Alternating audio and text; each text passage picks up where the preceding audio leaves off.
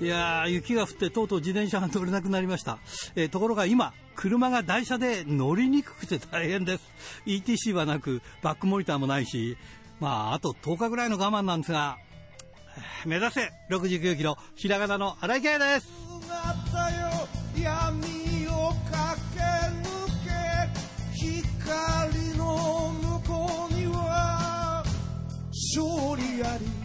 えー今まで台車はね、同じタイプの車に乗ってたんですよ。まあ、あの、持っていくとこがディーラーだったからね。だから今回違うとこ持ってったらね、こう、車が違ってね、なんか違う車に乗るとストレス溜まるね。あの、それとね、車の値段って、ああ、それに見合ってるんだなっていうのがよくわかりましたね。いや、まあ、上を見ればキリがありませんがね。うーん、ということで、えー今週も元気に張り切ってまいりましょう。まずはこちらからです。己だけ。チャンピオンベルトだけじゃない。大事なものに気づい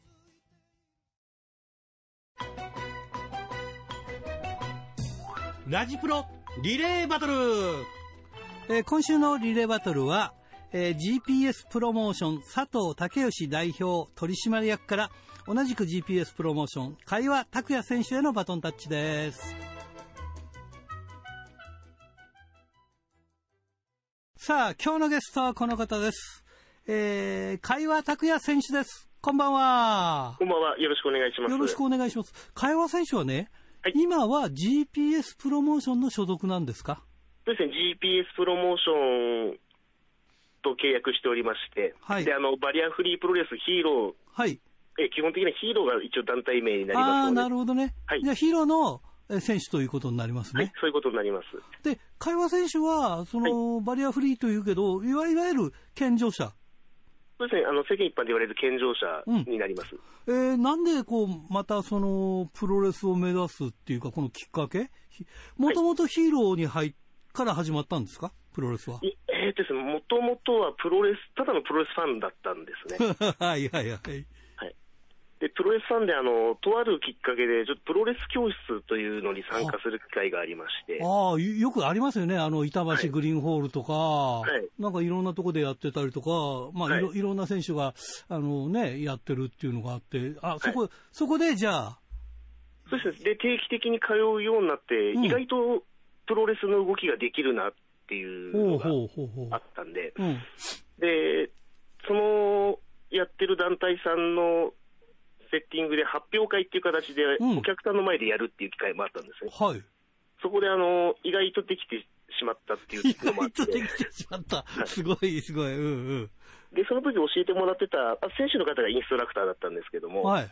あの人間人生1回ぐらい勘違いした方がいいですよっていうふうに教えていただきまして。おー、なるほど、面白いね。はい。でうんも、この際だからちょっと、一回勘違いしてみようと思って。あ はいはいはい。はい。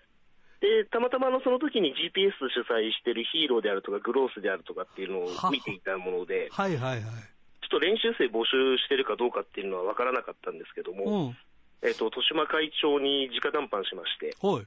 えっ、と、入門テストを受けさせてもらいたいという形で、えー、それ何歳何歳の時だったんですか？えっ、と、き連絡を取ったのは39の時です。えはい。ということは、デビューはもっと遅かったってこと？そしてデビューから1年近く、10ヶ月ぐらいかかったので、デビューまでが。いや失えっと、礼ですよ。40になってからですね。失礼ですが、今何歳ですか？えっ、と、今年で41になりましうわー、すごい遅咲きだね。た。はい。でも、夢は関係ないもんね。そうですね、なんかやらないで後悔するんだったら、もうとりあえずやってみようって思ったのがきっかけですかね。でも30後半でそのプロレス教室に通おうと思ったんでしょ？そしてあのー行き始めたら30、まあ、あんま変わんないです。30の半ばだったんで、うんうん。30過ぎてから通い始めたんですけども、うん。なんか、そうですね、他の同じ年代の方に比べれば体も動くし、どっか大きい怪我をしてたわけでもないので、はいはいはい。なんかこれだけ動けるのに、なんかやらないのは、やりたいと思ってることやらないのはもったいないなっていうふうに思ったのは。それは素晴らしいですね。いいいいですそ。そのアクティブなところはね。で、じゃあ若い頃はただのプロレスファンだった。そうです。プロレスファンはファンだったんですけど、広く浅くという感じで、うんどちらかというと、高校まで野球やっていたので、あじゃあまあ、格闘技ではないにしても、その、スポーツの経験はあるということですね。はい、もうただの野球少年で、うん。で同時にあのプロレスも好きで見てたっていうぐらいの感覚です。あー。それが、弱い30半ばで、えープロレスの練習を始めるっていいや、どうですか？なってみて、レスラーになってみていかがですか？いや、あの、ファンの時に客席からリングを見てたのと、リングの上から客席を見るのではもう全然世界が違うなっていうのはまずやっぱり。どういうふうに違いますかね？あの、今までは見る側うんだったわけで、うんで、これが今度リングに上がって見られる側になるっていうのは初めての経験だったので、はい。あよく言う、あの、非日常っていうのはこういうことなんだなっていうああ、なるほどね。うん、うん、うん、普段生活してる時にこれだけ人に見られることってそうそうないとは思うので、ああ、そうですね。あの、僕も、あの、本業は演出家っていうのをやってて、舞台とかそういうのもやったりするんですけども、はい。あの、リングが上がるとね、はいい、つも思うのは、あの、トークショーとかやるときリングが上がるんですけど、四方から見られるじゃないですか。そうなんですよね。360度どこを見ても人がいるっていう。舞台はそれないんですよね。はい。正面しかないから、大概は。まあ、あの、実験的な演劇は別としてもね。はい。だから、すっごいですよね。全部、全部神経張ってないと、そうです。あ後ろからも見られてるし、み左右見ても結局は見られるわけなので、だから全部、全部なんかやっぱそこで色気出してないとダメですよね。そうですね、もう、なんか、下手に気抜いたらもうそこで、な何やってんだってヤジが飛ばされてもしょうがないのそうで。。だから非日常ですよね。全くそんなことないですもんね。日常でね。そうですねう。ん。いや、それは気持ちのいいことでもありますよね。ある意味ね。はい。うん、やってることはすごいきついんですよ。気持ち的にはどっちもいい勝負してるなっていう感覚でリングの上にはいます。えーもう今デビューして何年目ですか ?3 年目、えーっと、12月、昨年の12月にデビューをしているので、もうすぐ1年になる。ああ、1年目ですか。はい。じゃあま、まだ、あの、年齢は言ってるけど、レスラーとしてはまだまだ駆け出しに近いものがあるということで。そうですね、もう本当ひよっこのひよっこで。じゃあみんなは、あの、自分より若い連中がこう、上の方でやってても、まあ、あるという、そういう状態があるという形ですね。そうですね、もうどこを見ましても、あの、年下の先輩方が、はい。なるほどですね指導してい。ただいてますので。えー今回、えっ、と、11月の20日に、はい。浅草花劇場で、えーグロースセブンというのですか、はい。映画あるということで、はい。えーで、中川翔太選手とシングルで戦うということで、はい。えー中川翔太選手はよくあの北海道もあの北斗プロレスに出ておりますんで、なはい。馴染みのある選手でね、はい。まあ、その他すごいですね、金原博光選手とか田中光、あの田中稔とかスーパータイガー、土方隆二って、こうなんか本当に格闘技系、それね、こういう人と、あとね、まあ今はチンコプロレスかどうかわかんないけど、藤田峰夫さんとかね、佐山俊介、力藤、大和博士。いや、すごいですね、この辺のね。はい。豪華な方々の中で。豪華な方々がね、その中でやるんですね。はい。いかがですか？えーっと、とりあえずこの大会、まあ、タイトルマッチもあるんですけども、ううんちの会長が一番力を入れてるのはセミファイナルのあの GPS のトレーニングコーチである田中稔さんが出てるはあはタッグマッチに力を入れてる、はあいるようなので、あ。ねえ、これ田中、田中稔、土方隆二ってのは、これはもう元バトラーズですしね。はいえー金原選手はリングス、スーパータイガーはね、本当にね、タイガーマスクの教え子ですからね。すごい話だよね、これね。こういうの今時見れるところあんまりないでしょいうのを見せるっていうのがあの GPS の。はい、やり方というか、豊島会長のあの、の、なるほどね。はい、方針なので、会話選手は、はい、これその、まあ、プロレスラーとして、まあ、遅咲きですけども、はい。どういったタイプのプロレスラーなんですか？まあまあ、得意技も含めて。ですね、もうまだあのープロレスの基本をうん今、田中稔コーチからいろいろと教えてもらってる最中なので、はいとりあえずあの気持ちを前面に出していけるような選手になっていきたいなっていうのはうん。常に思ってます。蹴り、あの、例えば蹴り使うとか投げるとか、飛ぶとか、い。なんかいろいろあるとは思うんですけど、得意は何ですか、得意は、えっ、と、ここ2試合ぐらいで出し始めたミサイルキックをどうにかうまく使えないかなっていうふうには考えていて、結構打点高いんですか？それなりに飛べてるとは思ってあすば、素晴らしい。40何歳、それなりに飛べる。素晴らしいなはい40になってもまだ飛べるんだぞっていうああ、いいですね。勘違いしちゃって、もう、ねと飛んじゃうところがいいですよね。会話のプロレスは勘違いでできているようなものなので。ああ、いいですね。いやーでも、そういうのって、いろんな方にこう元気を与えていいですよね。あもうそう言っていただけるともう、うんややってる会があります。そうだよね。あの、うん。だからみんな見に行って、ああ、茅山選手はこんななんか若い連中の中でもこんだけ頑張って、こんな打点の高いミサイルキックやってんだから、みんな頑張ろうぜって、コロナ負けないで頑張ろうぜって、なんかいいですよね、そういうのね。そうですね、もう、そこの、まあ、いい年した新人が やってるんだから、皆さんもどうですかっていうのは、うんなんかアピールしていきたいなとはそうですね。いやいや、これはなんか夢があっていいですよ。ねえなかなかその勘違いなんかできるわけもないんで、みんなやっぱり諦めちゃうじゃないですかね。はい。うーん。いやー、そうですか。いや、これ楽しみですね。あありがとうございます。ぜひね、あの、なんか、本当に近くに来ることがあったら、ぜひ皆さん見ていただきたいと。まあ、あの、はいえーこれ、あの、全国で聞こえておりますから、はい。あのね、ぜひお近くの方は、えー11月20日、えー6時半から浅草花芸場、えーぜひ、えーお出かけください。ということではい、えー最後になります、えー次の方を紹介していただきたいんですが、どなたを紹介していただけますでしょうか？えっと、バリアフリープロレスヒーローのリングアナを務めております、阿賀由美さんを、はい、わ紹かりました。ありがとうございます。それじゃあ最後になります。全国のファンの皆さんにメッセージをお願いします。はい。えーもし、何か今やってみようとか挑戦してみようとかいうふうに思っていることがあったら、まずはやってみてはどうでしょうか。やらないで後悔するよりも勇気を出して挑戦してみたら、なんか新しい景色が見えてくると思うんです。だから何も挑戦しないっていうのは諦めと同じなような気がして、なんか諦めたら何も残らないような気がするんです。で挑戦した先には何かしら残るはずなんですね。自分の場合はそれがたまたまプロレスだったんですけど、なんか皆様方にも何かあると思うんです。なんか挑戦した方が楽しい人生が送れるんじゃないかなというふうに思うので、皆さんよかったら何か挑戦してみましょう。春日はい、こんばんは。よろしくお願いします。よろしくお願いします。今週は私へのファンレターは来てますか？あ、ファンレター来てますよ。あ、ありがとうございます。はい、読みますか？はいせっかくなんで 読みますかっていうのも、ずいぶんだね。えーっとね、そういや、来てたよ。あれ、はいあ、どっか行っちゃったわ。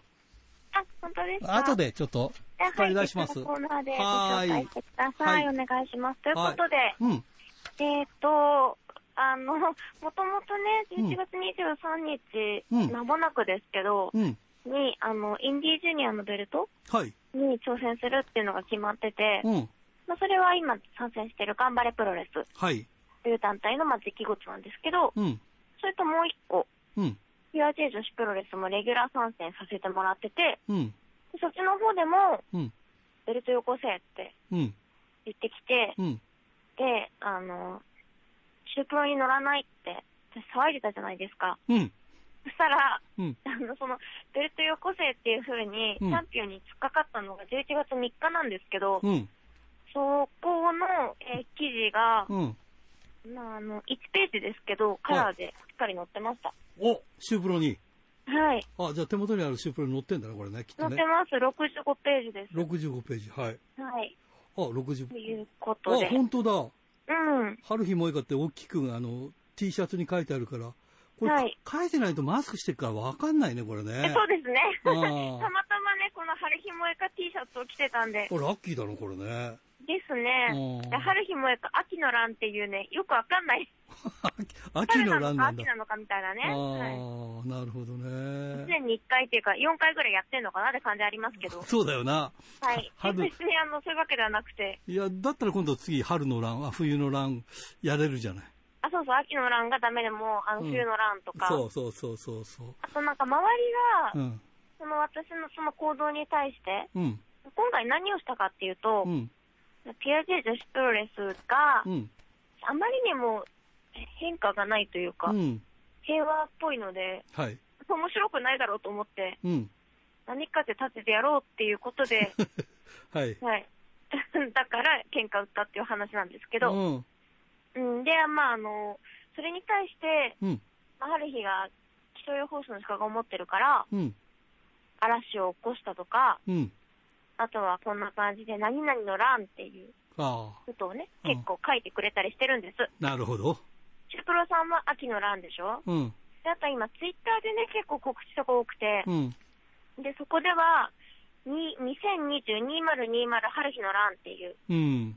ことを、まあ、書いてくれたりとかしてるんですけど、うんだから私が発信したんじゃなくて、うん。勝手に周りが始めてくれたんですよ。うん。めっちゃ嬉しいんですけどう、ん。乱って、うん。〇〇の乱って、うん。最終的に負けるんですよね。は、そうなんだ。そうなんだ。そうなんですよ。よく、ほら、何々の変とか、うん。何々の乱とかいろいろあるじゃあ、ないですか。乱してるわけだ。そう、乱っていうのは、うん。大塩平八郎とかでわかると思うんですけど、はいはいはい。確かね、いい結末ではない。応仁の乱とか昔からあるよね。そう、鬼の乱もダメでしたね。ダメだったんだ。そうそうそうそう。でもなんかさ、乱って言うと内側からってイメージない？うーん、どう違うのかちゃんと調べておくべきでしたね。うん、なんか、そのねななんとかの乱っていうと、内側からこう勃発してって、なんとかの乱っていうイメージがあるんだよね。うーん。だからもしそうだとしたら面白いですよね。外からだったらさ、乱じゃなくて、はいなんとかの変とか、なんとかの襲撃とかさ、うん。なんかそういう感じだよね、きっとね。変になると裏切りなんでしょうね、本能寺の変は。ああ、そうか考え。ると裏切ね。りか。そうか。はい。乱は乱れるう。ことで、はい。面白いなそんな。状況で。うんうん。なんでね、まあ、いろいろと、うん、プロレス的には、ひっくり返したりとか、まあ、引っかき回したりとかしてるんで、うんうん。面白い動きはしてるのかなっていうところで、うん。うーん。なるほどね。はい。ただ、うん。まあ現状ほら、あの、春日萌香って、プロレスだけじゃないでしょ、仕事は。はい。ラジオパーソナリティとか、うん。他にも、先週ですけど、先週はね、ちょっとあの、NHK さんで、うん。ラジオ番組に入らせてもらったりとかしてて、うん。はい、いろいろあったんですけど、っうん。ていう、春日萌香イコール、こう、マルチな活動をしている人ってうんい。うのが、まあ一応世間のイメージ。はい。で実際そのイメージ通りにはなってきた。ああ、いいね、なってきて、ね。うん。今日は本当に、えー午前中に、まあ、とある、あプロレス団体と、うん。まあ、あの、なんていうか、プロレス団体と、というかですね、うんあの、その、11月23日のインディージュニアを盛り上げるためのうん。ライブをやろうっていう、まあ、これも意味わかんないと思うんですけど、うん。歌を歌うイベントやるんですよ。はいはいはい。そのライブの打ち合わせ。が午前中にあって、うん。で、午後からは、その POJ の道場に乗り込んで、うん。直接、今週末対戦する和樹選手と、うん。まあ、口論というか、うん。直接対決を口でしまして、うん。それは動画がアップされてるんですけど、っていう、うんまあ、道場にね、あの、訪問するのがあり、来週か、するのがあり、うん。で、そこから、あの、今度は、ラジオの仕事で、うん。今はラジオも、新井さんもね、いろいろ多分プロされてると思うんですけど、はい。えっ、と、会議が直接できないので、リモート会議、うん、リモート。はい。はい、っていう形で、自分のあの、埼玉の番組うん。のリモート会議があって、はい。で、まあ、あの、帰ってきても体力が尽きたんで、ちょっと寝て、うん今に至るっていう感じなんで、なるほどね。まあ本当にね、なんかいろんな仕事を小刻みに、うん。細かくやってる感じなんで、うん。若干頭が落ち着いてないです。あ、さっきさ、秋の乱の話したじゃない？で、気象、はいあのー予報士だって話があって、で、シュ,、はいシュープロ読んでたら、井上記者の中に、超新星という言葉があって、まあ、はいはい気象予報士だからわかるんだろうけど、超新星ってのは消えゆくものなんだって。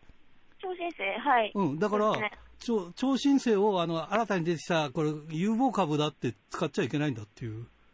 まあ、確かに。そう、はい。間違えて使ってるのがあるなと思って。あ、最終的にね、爆発しちゃってるやつでそうすからね。そうそう、んだから、超新星って書いちゃいけないんだって。うー。うんんそう。だから、思い出して今、秋の乱のところでね。なるほどね。うん使いか方でね。うん、超新星って井上記者に書いてあったからさ、それ多分使い方間違えてんだろうなっていう。ニューフェイスとかだったらね、いうん、そう、いけどね。ニューフェイスだったらいいんだよね。そうそうそう。そういう様々なね、こう、表記の仕方っていうのはね、雑誌とかは特に面白くするために必要ですからね。うん。ただ間違って使うとっていうのはありますよね。そうだね。この秋の欄は新井博記者が書いてあるんだね、これね。あ、そうです、新井さん。うんはい。うん女子プロレスでおなじみの、多分私がデビュー戦の頃から来てくれあ、てる人。ですね。うんはい。元気でやってんだろうな。うーん。で、あの、まあ、私、その、インディージュニアも挑戦するし、うん。意外と結構時の女なんで取材してくれっていうふうに直接記者さんに言ったんですよ。おうおう。知らねえって言われました。あの、その、私がいろいろやってること自体が、うん。わかあの知らないっていう。だからその、取材がみんな、いろんな団体に行くから、うん。やっぱこう断片的にしか分かってない。この団。体には、うんうんこの記者さんっていうのがべったりついてるわけではないから、っうんうんうん。ていうので、やっぱこう、世間にもうん今やってることを伝えていかなければいけないけれども、うんうん。本当に雑誌に載る気があるんだったら、うん。記記者さんに、うん。今現状自分はこういうことを頑張っていて、こんな状況ですっていうのを伝えなきゃダメなんだなっていうことが分かります。ああ、だからセルフプロモーションしないとダメだってことね。そうんうんうんうんうですね。大変な時代だね。ねえ。いや、でも逆に言うとね、あの、はい、自己プロデュースできれば、ちゃんとやってくれるってことじゃない？まあそうですね。うん。そこだね。はい。うん。大事なところはね。そこを課題って言われてしまうと、今、ピュア J に対して攻めてるのは私そこなんで。ねでもよかもうちょっと周りに対してのアピールとか、うんなんかそのプロデュース的なこと頑張れって言ってるんで。そうだよな。だからこの、は 自分が頑張れって話ですね。そう、春日萌香って書いたこの T シャツは絶対当たりだよなっていうこと。ここれ、これ本当にこれなかったらこれ誰かってわかんねえよな。確かにね、うん春日もか秋のランって、まあ、つけてくれてます書いけどね。てるけどさ、それほどインパクトないもんな。まあそうですね。うん。これは良かったよ。だからやっぱこういうことなんだろうなって。うん。うん。うん。ねえ。素晴らしい。はい。お相撲さんの会場でよくね、あの、遠藤とか書かれてる T シャツ？うん。あれ見ていいなと思って作った T シャツなんですけどそうそう。そうでもお相撲さんは、あの、違うお相撲さんからもらうから、お相撲さんの着てるき生地は違うんだよね。あ、そうなんですね。そうそうそう。お相撲さんが、遠藤からもらったやつを違う関取が着てるっていう。だからそれを見て遠藤さんって言ったら違うんだよあって。それが粋なんだってさ。なるほどね。うん。そういうこともあるんでね。相撲界では別の名前のものを着てるってことですね。そうそういうことねはい。面白いなと思って。まあ、ということで、えーなんだかちょっとすいません。なんか変なこと言ってしまいましたが、いいえまた来週もよろしくお願いします。はい。はい、それでは失礼します。ドクター、はい、どうも。よよろしくお願いします。ろしくお願いします。え、今日、あの、なんかとんでもないことになってんですよね、今ね。いや、あのですね、うんあの、まあ、あとは、あの、年末か、あの、年始めかに、はいあの、スペシャル版として、あの、また、この間みたいに僕がスタジオ行ってやろうとですね、はいはいはい話をしてたんですよね。はい。で、そしたらですね、あの、まあ、たまたま、あの、今日、あの、さスタジオ行けることになりましたんでね、はい。で、行こうと思ってたんですけども、はいそれがどうもですね、はい。えー今ね、あのちょうど今週からその、えー警戒宣言もですねレベルが上がったと札幌ですね、はい。い、うところもありましてですね、はい。えースタジオにあの急には入れないと、そうなんですよ。あええだから今、常時やってる人間以外は、はい、あの、スタジオに入れないっていうお達しが出て、ちょっといろいろ話をしてみたんですが、はい。剣もほろろでございますね。もうへ編成局長とかそういうところまで行ったんですね、そうそういう話なんですけどね、あー。ダメだという。なるほど、ああ、だから今、どこにいらっしゃるんですか？今ですね、札幌駅の北口には、いやだから、札幌駅まで来ちゃって、今日はじゃあなんかいいことあるんですか、この後。いやいやないいことはないんですけどね、うん。あの この後あのいやそもそも大体あの HBC のあの建物の近くまで行こうとかと思ってたんですけどもね、はい。まあ、行ったところで入れないですからね。そうなんですよ、新しいそとこなん。だけどね。そう、では見られるかと思ってたんですけどね、うん。まあ、ちょうどあれみたいなもんですよね、あの昔、あのー将棋の棋士の方があの女性の家の近くまで行って、これから突撃って言ったことありましたけど、それみたいな形ですね。林場さんですね。いやいや、名前言っあちゃダメですね。いや、女性の方を言いましたんで、男性の方は言っておりませんので。え ーもうねうん、あのだから HBC にこれから突撃ってことになっては大変ですけどね、いやー今日は少しだけ離れた札幌駅北口からお送りしておりますけれいや、すどもね。ごいな、こんなことが、いや、長年やってるとあるんだなっていうね。いや、本当ですね。えね、この間なんかスタジオにね、入ってなんでもなかったのに。そうだろうね。だから、せっかくの新、新しいスタジオだというのにね。はいはい、見られるかと思ったんですけどもね。えーまあ、ということで、ちょっと前にですね、ガトーキングダムでお会いして、それもちょっとね、あの、トンボ帰りというか、はい。はい。えーメインまで見れないで、あの、2部の方はメインまで見れなくて、ちょっとお帰りになったんですが、さあ、その辺の話からちょっとしていきたいんですが、はい。いかがでしょうか？まあ、あのあの会場ですね、僕はい。初めて行ったわけなんですけどもね。はい。なんというかこう自然豊かな場所といいますかね。で、えーえーまあね、あの最初、まあ、そもそもあのあそこへ行きますのにね、うん。どうやって行ったらいいのかと思って、はいその検索ソフトで検索してみたんですけれども、そうすると、えー札幌駅から高校行って、うんえーと、札幌駅からバスに乗って、なんとかバス停から徒歩42分って出ましたああ、42分ですね。それはダそれ。それはたまらんなと思って、もう一回検索し直したら、別のバス停から徒歩65分って出ましたよね。え これ、これちょっと徒歩で行くわけにはいかないと思いましてですね。で、まあ、結局はその麻布駅からタクシーということでですね。お金かかりましたね。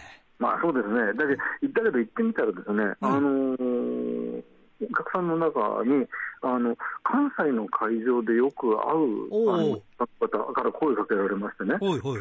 その方は、あの、僕初めて話をしたのは、えー、確か広島だったと思うんですけどね。はい。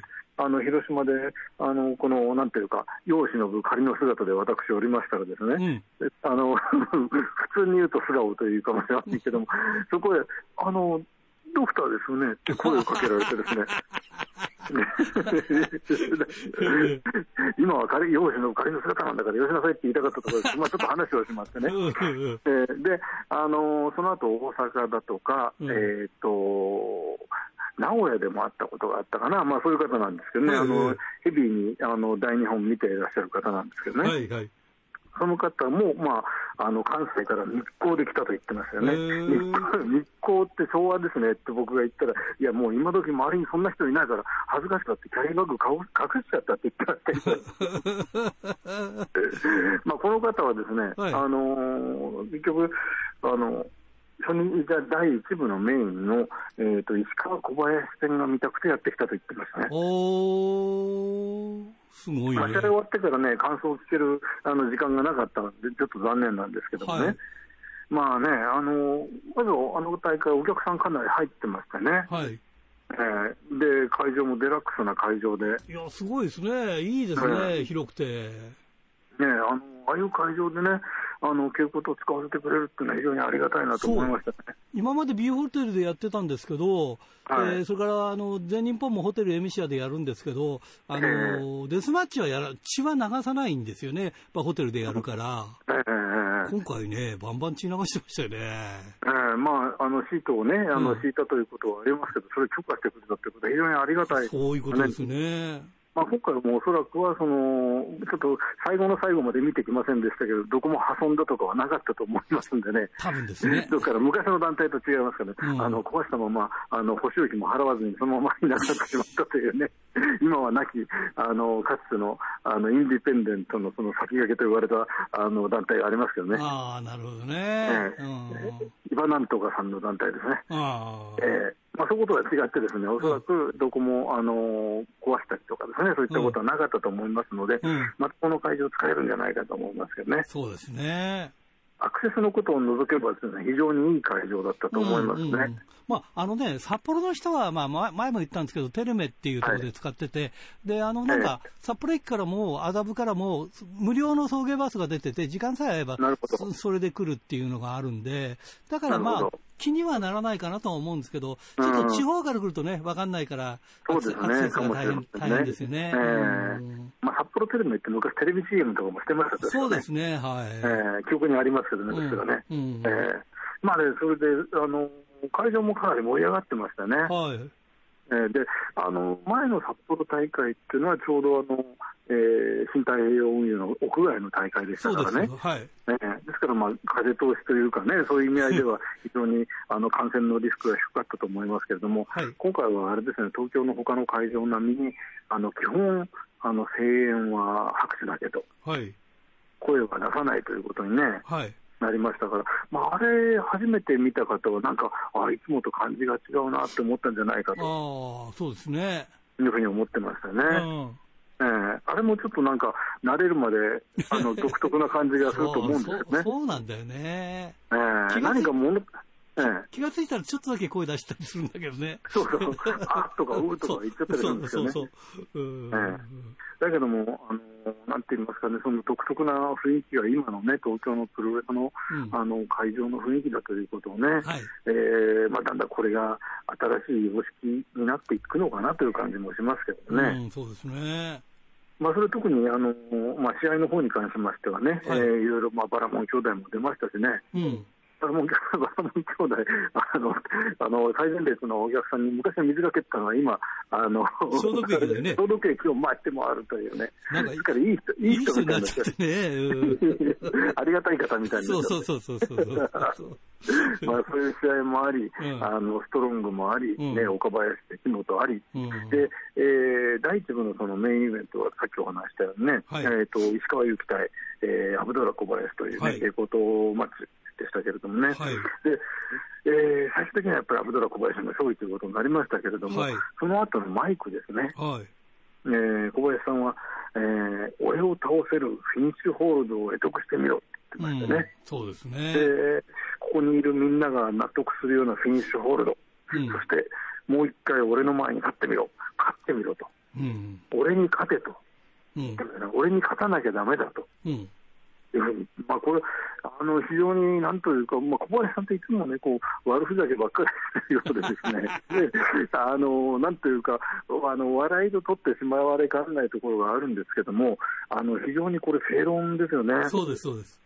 あの確かにこう伊藤隆二、小林、まあ、このなんていうかね、もう表現力というかね、はいえ。ーアイテムの使い方としましてもね、もうあのやっぱりまだまだあの高橋選手だとかね、うんあのまあ、沼澤選手ももう、まあ、今、試合数少なくなってますけど、その辺が見てもまだかなわないところがね、あるかもしれないと思うんですけどもね。うんだけどもやっぱりあの新陳代謝というか、新しい人が出てこないと、えー全体が面白くなっていかないということなんですね。そうですね。うん、だね、これやっぱりね、小林さん、あの伊達に25年最前線でやってないなという感じがね、うんえーしましたよね。うん。まあ、でそういう意味合いではちょっと、あのまあ、小林さんもね、こう半分、あの人、やっぱりこうテレアなんでしょうね、きっとね。話しながら、こういうね、あの結構その、なんていうか、根幹というか、うん。本質をつくような話をしながらも、時々冗談入れたりとか、はい。こんなでいいのかな、こんなでいいのかななんて笑ってみたりするんですけどもね、まあ、やっぱり人がいいというかね、うん。うんテレアのところがあると思うんですけども、やっぱりね、これをね、あのみんな、あの大日本もそうですし、他の団体もそうだと思うんですけど、ね、若い選手たちはね、あの重い言葉だと思っていかなきゃいけないなというふうに思いましたね。そうだよね。うん。えーまあね、なかなかあの今年はそのコロナ禍の問題もありましてね、公表数が少ないだとかね、それから、えーまあ、いろんなねあの、観客を入れることができない大会があっただとか、うんいろんなそういうことがあるとは思うんですけども、最終的にはその、えーお客さんを、えー納得させて、うんえー若い選手がどんどん前に出てくるというね、ああことがなければ、まあ、これ、おそらくプロレスに限らないですよね、きっとねあそう。ですね。えーどんどん進まないというね、うんえーまあ、こういう非常にね、えー教訓的な言葉というか、あー自分も頑張らなきゃいけないなというふうに、こういう小林さんの言葉を聞いて思う人がどれぐらいいるかわかんないけど、俺は思いましたね。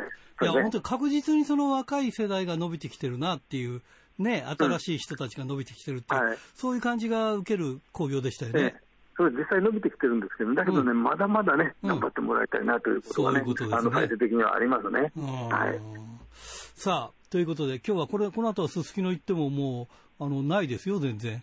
いや、そうですよね。あの、もう自粛ですからね。はい10あのまっすぐ10時以降はお酒も出せないっていうから。そうですよね。うんはい、まっすぐ帰宅します。あ、そうですか。帰宅しますと言っても、東京帰るわけじゃないよね。いや、違います。違いますかまあ、ええまあ、あの、家帰りますんでね。あ、そうですか。はいはい。わかりました。はいありがとうございます。はいじゃあ、また来週もよろしくお願いします。はい、よろしくお願いします。おはがきルチャリ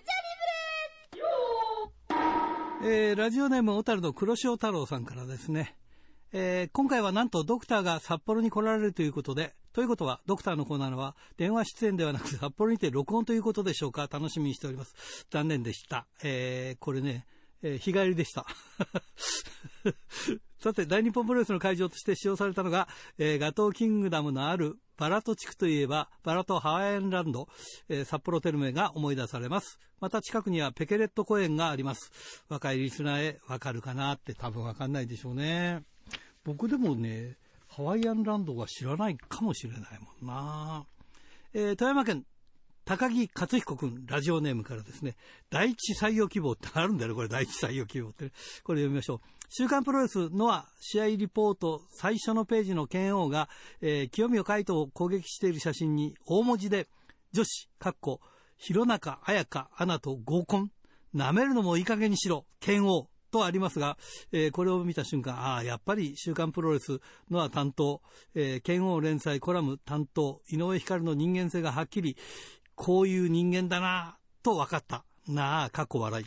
のは担当記者の井上光はある意味で危険だなかっこ笑いということで。そうなんですか。いいね、これね。弘中綾香と 合コンっていうのもね、いいんじゃないですか。今話題ですよね。はい。えー、ラジオネーム豊田勲君。えー、11月8日、大日本ガトーキングダム札幌大会。えー中夜工業に行ってきました、えー昨年10月に行われたビアガーデンプロレス以来、約13ヶ月ぶりの大日本札幌大会でしたが、2大会、計14試合の内容、盛りだくさんの大会でしたね。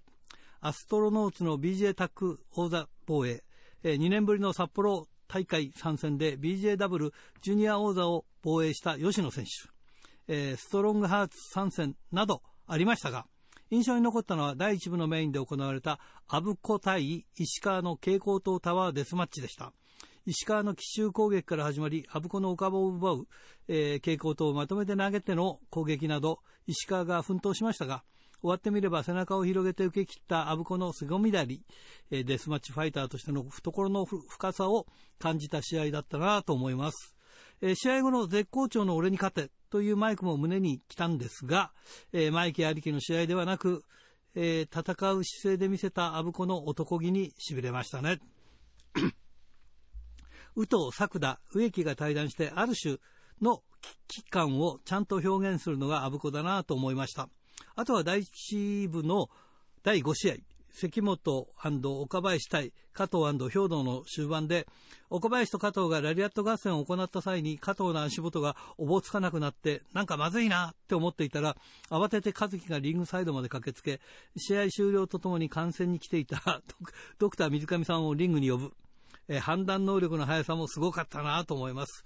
え結局、軽い脳震盪のようで、え加藤選手が第2部を欠場することになりましたが、え次回開催は未定となっていますが、今回の、今後の札幌大会で活躍するところは見たいなと思っています。ということですね。はい。いや、本当にね、何もなくてよかったんだけど、やっぱりすごいね。はい。えー、千歳市ラジオネーム、大和武さんから。えー11月4日、全日本プロレスは所属のゼウス選手38が新型コロナウイルスの陽性判定を受けたと発表しました。えーゼウスが在住する大阪の保健所と連携を進め、所属選手並びに職員、大会関係者は濃厚接触とは認定されず、大阪市内のホテルで療養生活を送ることになりました。北海道も連日100人以上の感染者が出ていますね。えー寒い時期ですが、換気などコロナ対策に努めたいと思います。ということですね。はい。えーそれからこれは、えー、火災軍、ラジオネーム元広島県民さんからですね。新井さんこんばんは。こんばんは。えー11月5日に大日本プロレス幕別大会を観戦してきました。大日本が幕別で試合をするのは初めてで、しかも会場が普段はお笑いのライブやコンサートをやる会場なので、中央にリングを組んで四方から観戦するスタイルではなく、ステージの上にリングが組んであり、一方向から観戦するスステージプロレスでした。えーこのスタイルの試合は初めてでしたが、えー客席がひな壇なので、ほぼ最後尾の席でしたが、見やすくてよかったです。えー今回はデスマッチがなかったので残念でしたが、久々にバラモン兄弟が見れたのが良かったです。次は12月6日、北斗プロレスの札幌大会に行く予定ですが、コロナのせいで中止にならないことを祈るばかりです。ということでね、まあ、どうだろうね、中止になならないとは思うけどね、どうも、コロナ次第だな。はい。えー同じくこれ、えー上口秀幸君、これ帯広ですね。5日、えー大日本幕別大会を観戦してきました。初会場でどんな感じかわからなかったんですが、中も綺麗で、えーどこからも見やすかったです。ステージにリング設置しての観戦は初めて見たかもです。久しぶりのバラモン兄弟も見れて楽しめました。しかもバラモン兄弟の勝ち試合が見れるとは。えーということでね、えー次は北東に行くんですけど、JR の切符も買いましたよってことを書いてありましたね。あと一個ね、えーこれは苫小牧市、ラジオネームひじきさん。え新井さん、いつも楽しく聞いてます。北海道コロナ感染者がぐっと増えてきました。皆さん、えーマスクや手洗いなどやるべきことをずっとやっていてのことですから、どうしたらいいのやらまさしくね。ますますいろんな場面での制限が増えてきて心配ですね。ということでね、何人だ何人だって発表されてもね、だからどうなるんだっていう話なんだよね。難しいとこですね。ということで、おはがき、ルチャリブレでした。さあ、目の前には、えー大日本プロレス、石川祐希選手がいます。こんばんは。こんばんは。えー僕らの世代、石川祐希っていうと、バトラーズの石川祐希とか、時代は変わって、今や大日本の石川祐希ですが、いかがですか？いや、まだバトラーズの石川祐希さんもまだまだ、ご挨拶したこともあるんですけど、なるほどね。さあ、今日はですね、ダブルヘッダーで蛍光灯をやったんですけど、あります？ダブルヘッダーでやることって。初めてです。ねなんか札幌でもあんまりそのダブルでやったっていうイメージがないんですか、他の選手もね。そうです。なんか特別リーグ戦とかやってない限りはなかなかないことだと思います。でもなんかこうやって話するんですけど、多分こうやってこういうインタビューは初めてなのかなっていう。そうですね。ちょっとなんか、うん、どうしてもなんか札幌出身のはい加藤選手がブッキングされてくるんで。そうですよね。どうしても。は函館出身だからね。はい、ちょっと離れてますからね。おまけにあの GK と一緒です。あ、そうなんです。会長と一緒なんで。どうですか？会長と一緒っていうのはいや、でも会長の存在があったからこそ、やっぱこう、あ大日本プロレスをより身近に感じられたんで、小学校も一緒なんで。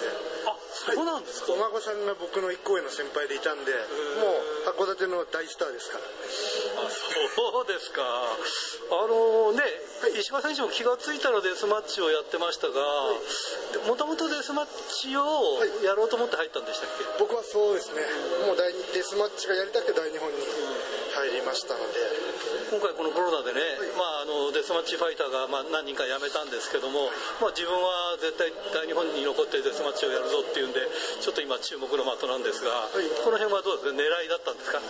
まあ、狙いとか特になくてですね、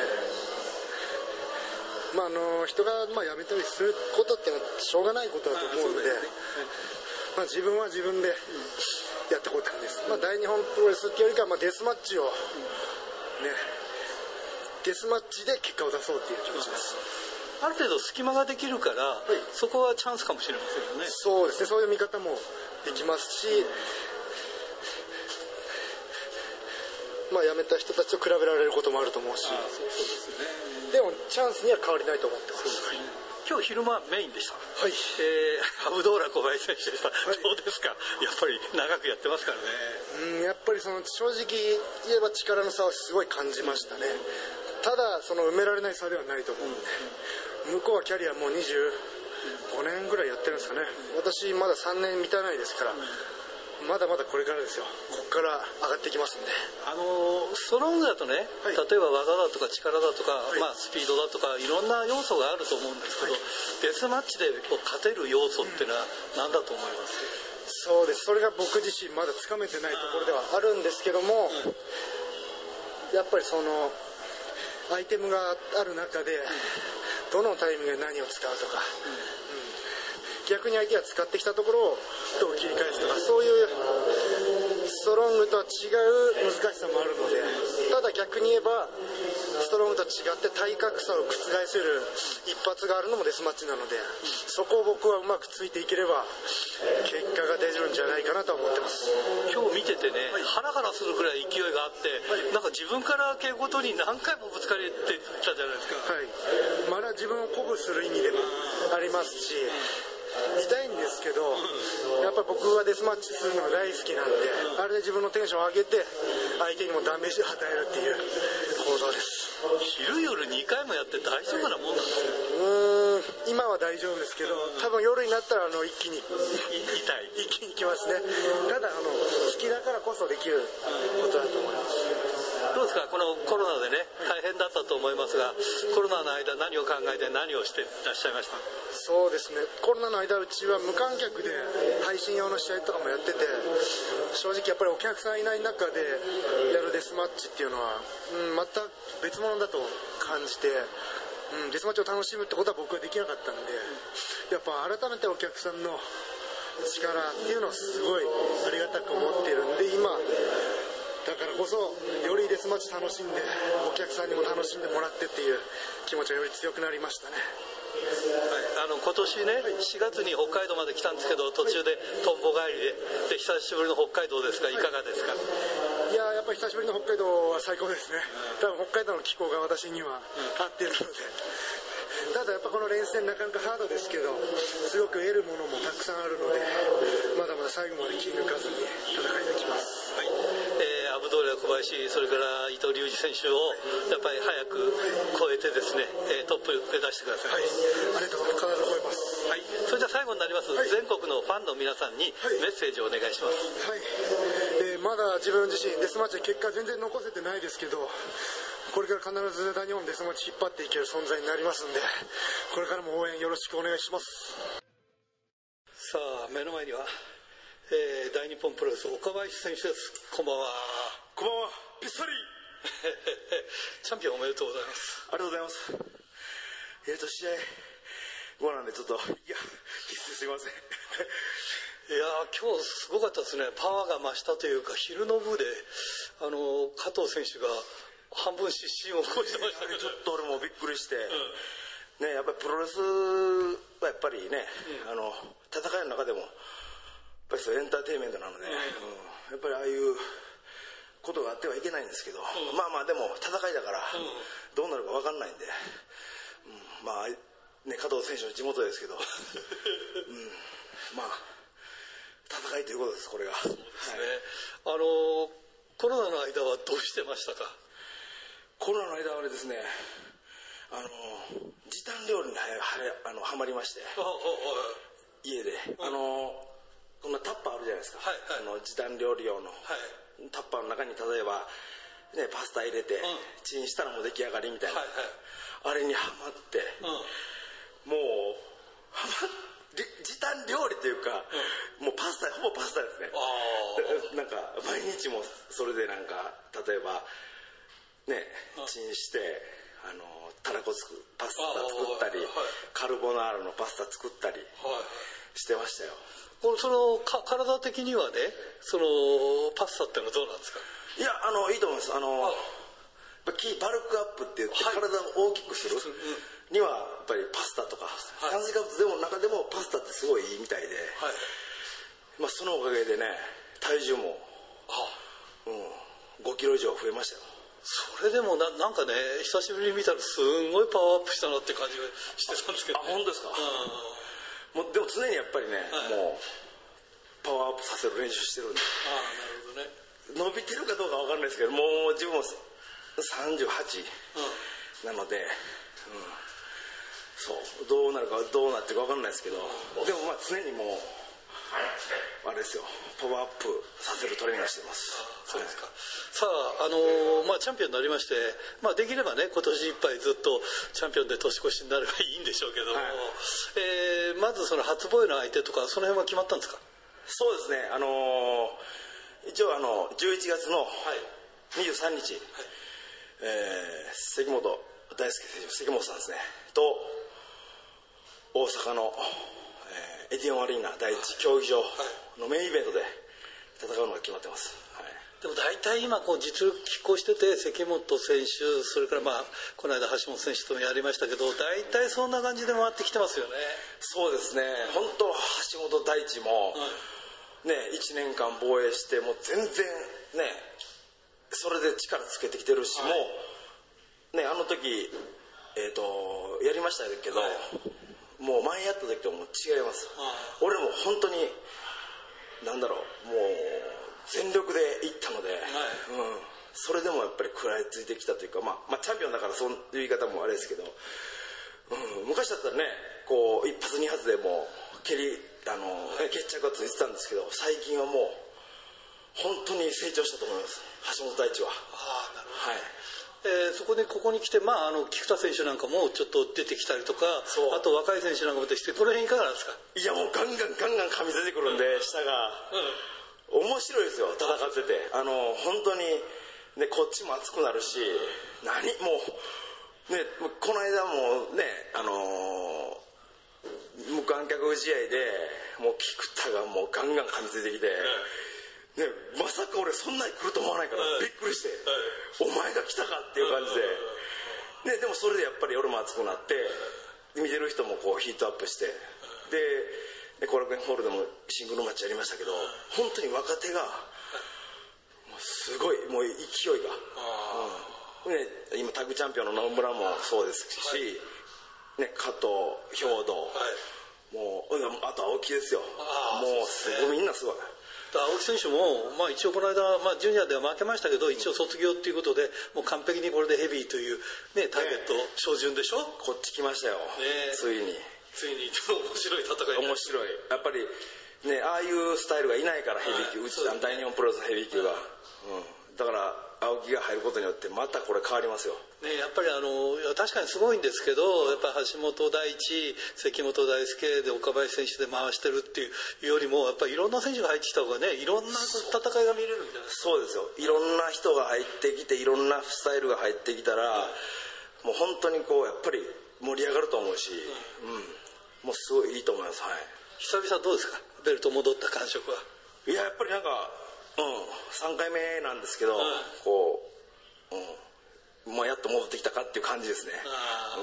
うん、本当に、うん、なんかこのまま防衛し続けたいですね本当。そうですよね、できればねこの年超えてね、えー来年向けてね頑張っていただきたいですよね。そうですよね。本当に。もう来年もう今年とって、もう来年がもうし勝負だと思います、来年今年防衛して来年ね本当に防衛し続けて来年が勝負本当に。ですね。まあ、ある意味コロナの時のチャンピオンっていう、まあ、ちょっといろんな意味でこう記憶には残りますよね。そうですね本当に。もうねやっぱこの時期でねみんな大変なので、もうあのこう元気を、うん、元気よくこっちが元気になったらやっぱりね、あの見てくださる人も、うん、元気になると思うのでそういうあのファイトをしたいですね。じゃあ最後になります、えー久しぶりの札幌、まあ、4月ね やれなかったんで1年ぶりということにはなるんだと思います、はい。い、かがですか？いや本当にあのねあのこうやっぱ声が出せない、あの大会っていうかね歓声も出出せれないと思いますけどあのそのやっぱり伝わるん自分たちはもうすごい伝わりますんででこっちもやっぱりあの熱いファイトをしててしていきたいと思いますのでぜひ応援よろしくお願いします。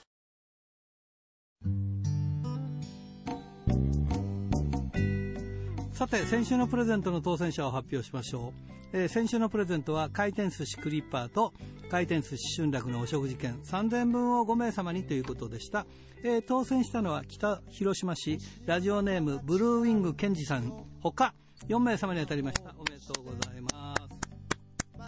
さて今週のプレゼントは苫小牧白老院店舗を持つ、えー回転寿司クリッパーと苫小牧の 100, 100円クリッパー千歳苫小牧にある回転寿司春楽そして恵庭苫小牧の宅配店宅春楽のお食事券3000分を5名様にプレゼントします。どしどしご応募ください。メールアドレスは rpro.hbc.co.jp ファックスは0112321287宛先は郵便番号060-8501どちらも HBC ラジオラジプロと書いてください。来週の木曜日必着です。インターネットで聞く方は HBC をクリックしてください。ということで皆さん、えー寒さには気をつけて頑張りましょう。ということでいつものようにお相手はひらがなの荒井圭でした。それはまた来週まで。さようなら。雨も風も太陽も